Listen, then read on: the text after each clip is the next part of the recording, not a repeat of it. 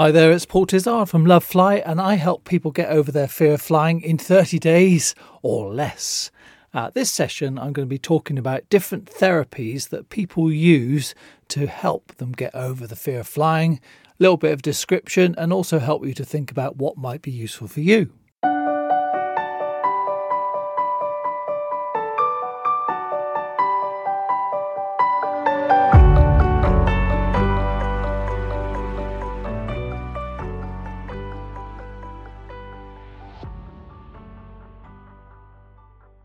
Over the last 23, 24 years that I've been helping people with uh, fear of flying, I've noticed that people have found lots and lots of different things that to be helpful to get past the fear.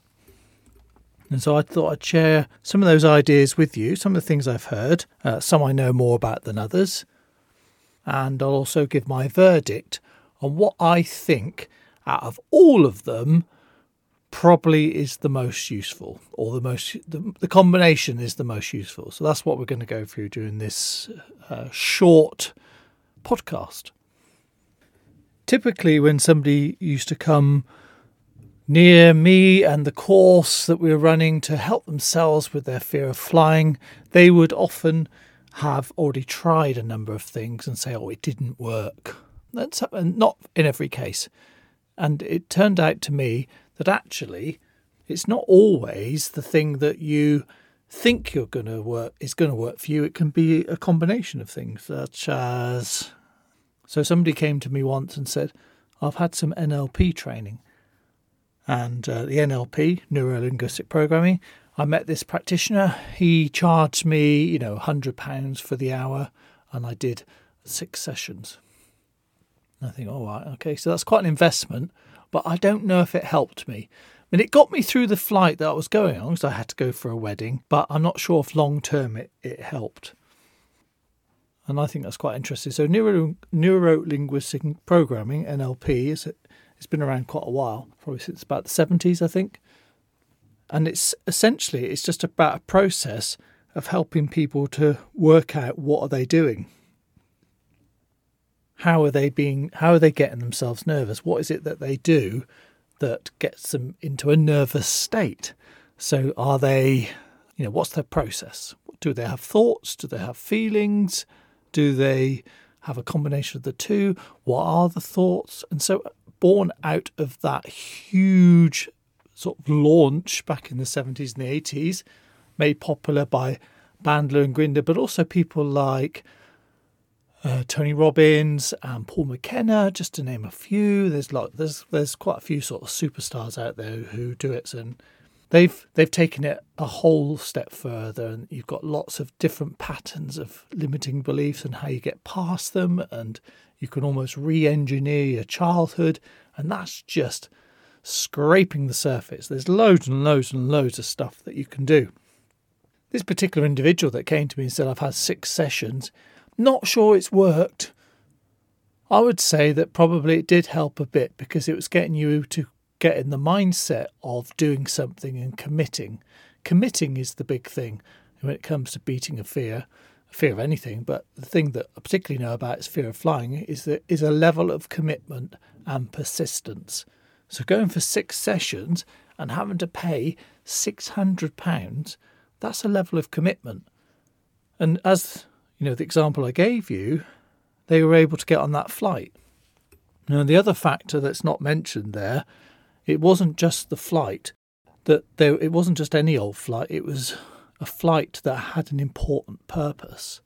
So the combination of two things happened there. So the NLP, the process that he went through to get himself in the right mindset with the help of an NLP practitioner was also combined with a very powerful goal a very powerful purpose. Now, sometimes that's not enough, even with the combination of those two, but sometimes just a powerful purpose alone can be enough to get somebody past their fear and do something they wouldn't have done. Now, whether this is an effective long term strategy, that's down to the individual, where they're coming from and how bad the fear is, how long along the route they are in terms of having practiced the fear. NLP in itself is not ineffective. In fact, I know people have come back and said, you know, I had a couple of sessions with such and such person. And uh, naturally, it, it made all the difference. It really got me thinking about what I was doing, what was I saying to myself, and it was extremely powerful. So you think, well, you can't knock it if somebody finds it useful.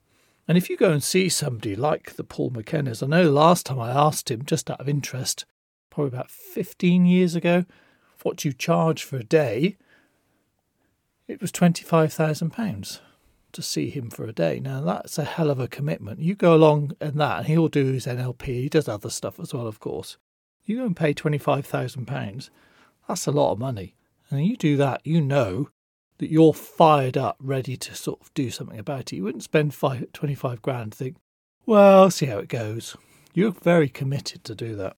And that helps, by the way. That massively, massively helps. Other strategies that I've come across that people have talked about uh, hypnotherapy. Same thing. I've had loads of people come up to me on courses and say, Oh, I had a course of hypnotherapy. It got me on the flight. Some would say it completely got rid of it. it complete, I went to see a really good hypnotherapist, and that person sorted me out. And then other people say I went along and it literally had no impact whatsoever. So have, you have to suggest to yourself or think to yourself, what's going on here? You know, is hypnotherapy in itself very much dependent on the individual going for, or is it the skill of the therapist delivering it? Well, that's a massive question. It's probably all of those things and, and other factors as well. Now, I have trained in NLP and I have trained in hypnotherapy. And one thing I say that these share in common is that you need to get some time under your belt because you then work out what works for people and what doesn't. Any newbie practitioner doing anything, you're going to stuff it up a few times. And if people have paid good money to come and see you, you need something else as well. So if you're a newbie in one thing, you need to be a non newbie in something else so that you've got something else to rely upon. You can't just be a one trick pony unless you've had like thousands of hours doing it, and then you'd be amazing. You would be amazing. Now, the first therapist that we had work on our courses, who was the co founder of the, the Virgin Flying Back Fear program when I ran that, his name was David, and he'd been a hypnotherapist for about 15 years. And when David and I were talking about working together in some way, I said to him, I don't want you to do hypnotherapy. And he said, Well, I'm a hypnotherapist. I said, Yeah, I know you are, but I don't want you saying, I'm going to hypnotize you because that will put people off.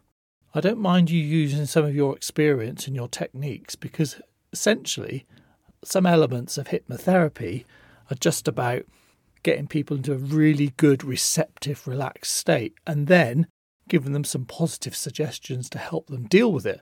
I mean, this is a really fundamental thing about it. There's a lot more to it than that. Of course, there is. I said, I don't mind if you do that on the courses, but please do not mention hypnotherapy because we'll get lots of people who come to it and they'll already be then in a resistant state saying you can't get me under you won't make me go under and, and that's not helpful we need people to feel like i'm going to learn lots of things during this course that i'm on today and one of them might be some relaxation and some breathing help. But it hasn't, if you set it up as this is it, you're going to come along, be hypnotized, and then you'll skip out the door and it'll all be gone. We're setting ourselves up for failure, but also putting a lot of pressure on individuals that if they don't like it or it doesn't really sort of resonate with them in some way, then they'll feel like they've failed. And we don't want to set people up for failure. We want them to come out and think, right, I've done I've done something and it's definitely chipping away at the fear. So I think, personally, I think hypnotherapy is great. I'm quite receptive to it, but different people have different levels of receptiveness. Another therapy that I've come across probably in the last 10 years, and uh, you may have heard of this, it's called TFT, it's called Thought Field Therapy. And this was introduced to us by a friend of mine called Jill Harvey Bush, who worked as a therapist on the courses for about five years. She made the mistake of volunteering one weekend, and I asked her, I said, We're desperate, need a therapist. Five years later, she was still there.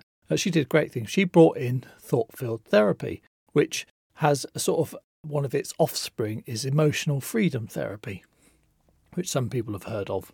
And this worked by using a series of algorithms, whilst, I guess, disturbing the memory of what someone had of a particular incident.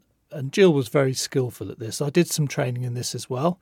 I just did the, the basic accreditation, which gave me enough to work with sort of basic algorithms, which were pretty much effective for 75% of people. And personally, sometimes when I found that I use this with people, that it really helped. And I don't actually know how it helps. I know there is lots of work that's been done to try to work out to, or to describe how it works, but actually, I never really understood it. So people used to say to me, How does it work? And I'd have to say, Well, very well. For some people, it just seems to work. For others, they have a uh, they're underwhelmed. They have a neutral experience, and so and that's okay. You know, it's not it's not for everybody. Not everything's for everybody. But one of the interesting things about it was that people often found that doing something active whilst thinking about their fear helped. It seemed to distract them or it reduced the symptoms or something. So, in itself, in the moment, it was quite powerful doing a, a tapping sequence, and you tap various parts of your body in a certain order. And this was all what we were trained in to do. But also, others told me that actually it got rid of the fear altogether. Now, how it did that, I don't know. Was there a fear? Uh, and, and I used to think, oh, maybe they've only got it mildly. But actually, some of these people were very, very scared and anxious, and it's still, it was okay. They got seemed to get rid of it, get shot of it. So you have to wonder: is it just different things for different people?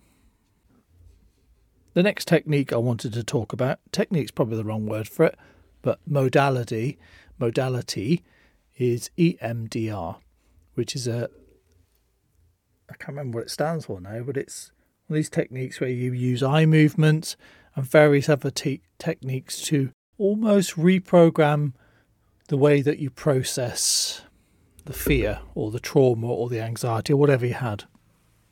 Now, this one has been approved by the NHS, so there's a, quite a lot of research behind it now. Um, some people, I think, it actually was born out of some somebody who did NLP training and thought, I'd like to take this a stage further and, and, and prove that some of these things actually work. And they've come up with their, their own completely validated method. Now, just as a disclaimer here, I'm not trained in this one, so I don't know a ton about it. My partner is, and she uses it quite a lot with trauma work. And she said that it can be extremely, extremely effective. And there is a lot of research behind it. So it looks like at first glance and maybe second glance as well to be a really useful thing for people if they want some more specific one to one type therapy that helps them to reprocess a fear or unhelpful thoughts. With that in mind, if you do see that one, I think it is because there's not that many people around who are trained in it, it is a little bit more pricey, but it does seem to get some very good results. So that's well, that's worth a look, worth a thought. The other technique which I was thinking about the other day was CBT, cognitive behavior therapy. I did a version of it which was called REBT, which is rational emotive behavior therapy, and there's like a a wave of different approaches that use thoughts and behaviors etc and the most recent one is, you know, mindfulness, for example, and compassion focused therapy, where you think about forgiving yourself and being kinder to yourself. This is me. God, this is such a crude way. I apologize to anyone's listening that's trained in these things. But the the beauty of these approaches is that recognizing that your thoughts are not you, they're just thoughts and they have power because we pay attention to them. And sometimes we pay too much attention to them. And it's working out which ones are helpful and which ones are unhelpful, to be perfectly frank. And some of them are just not helpful thoughts. And so cognitive behavior therapy is, at its root is about looking at what am I saying to myself? Is that true? If it were true, what could I think else could I think about the situation to give you a chance to evaluate what are you doing in the moment, what are you doing before you go near something you're scared of, and what you're telling yourself about it afterwards. And so CBT is something which I've noticed a lot of people who've come through courses I've run to help them with their fear of flying have often said, I've just done six or 12 sessions and it's helped me with my thought strategies and it helped me to notice what I was doing automatically that I, you know, pretty much wasn't paying attention to. Personally, I like quite a lot, a lot of the CBT rationale, and I've liked the way it's morphed, I guess, or grown into different versions now. So the mindfulness and just giving yourself permission to notice what's going on and to recognize that thoughts are not facts, they're just things that they're impulses that move around your head. And some of them are not particularly helpful.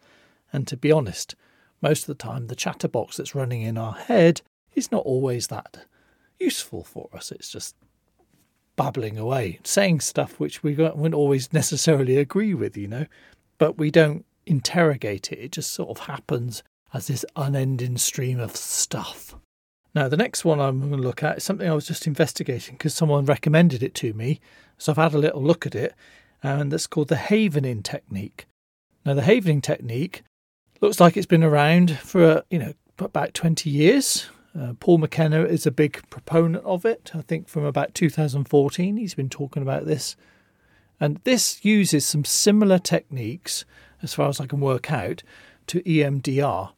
And and in fairness, I see some similarity with some of the NLP techniques, which is around reprocessing things using eye movement. And I've also seen a link to thought field therapy because quite often you do this practice where you keep your head still, look down one way, look the other way. And I've seen some similarity with Havening, NLP, and EMDR with some of these techniques.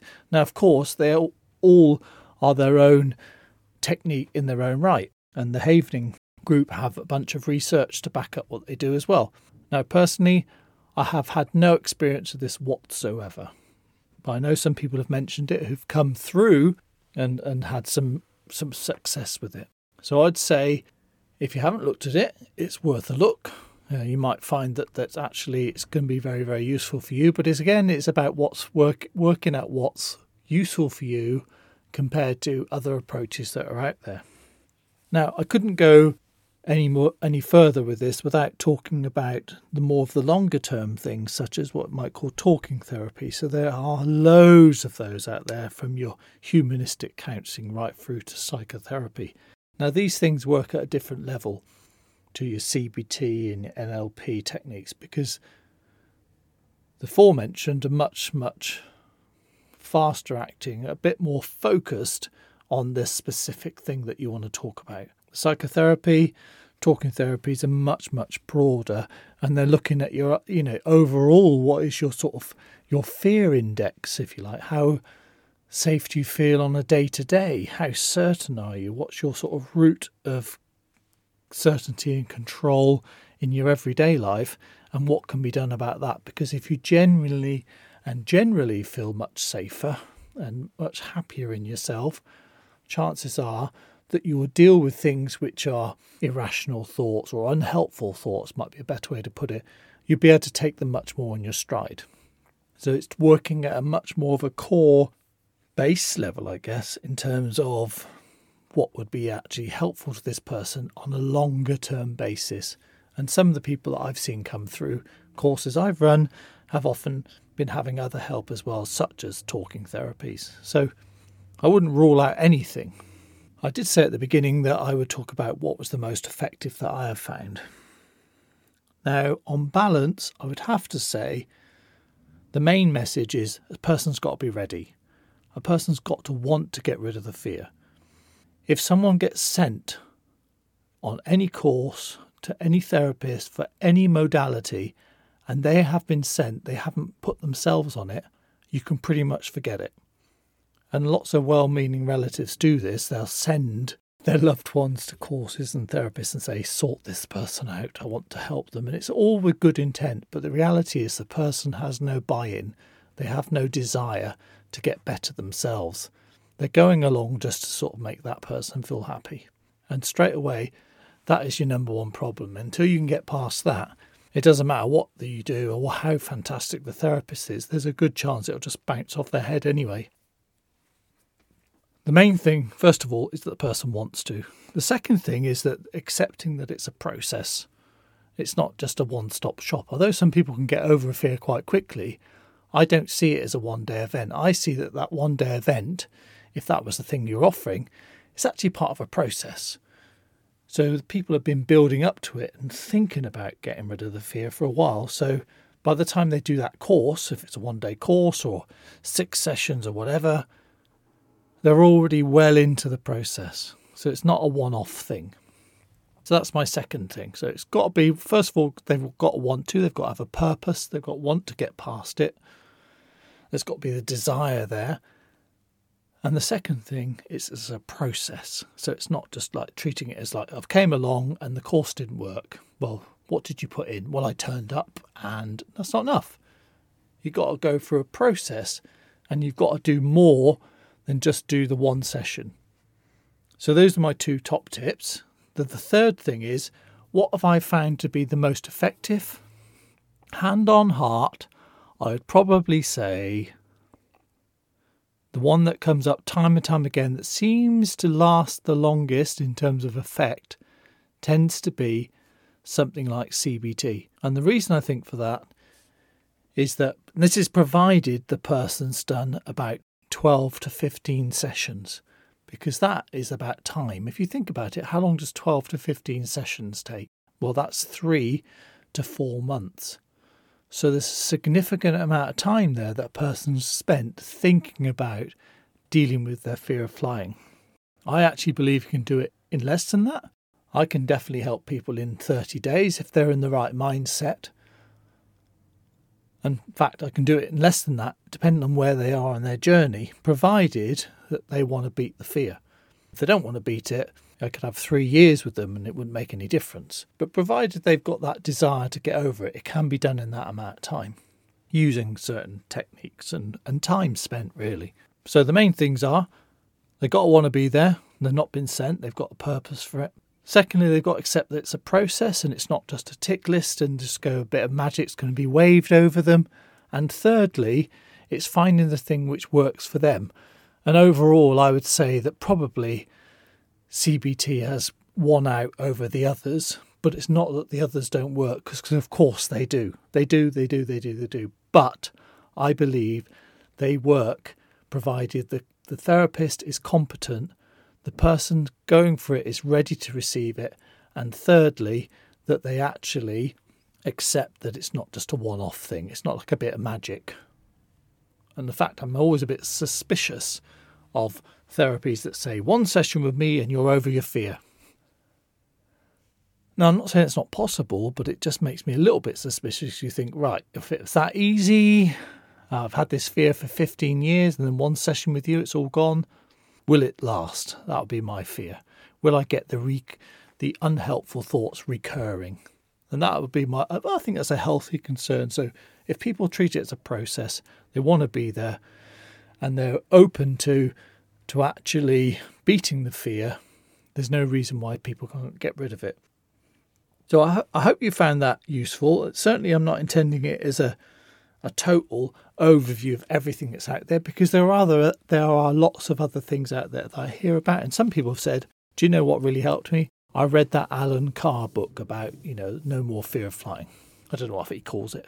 Or I did that breathing, you know, the breathing one, you know, the one, the breathing one. I can't remember the name of the people who came up with that.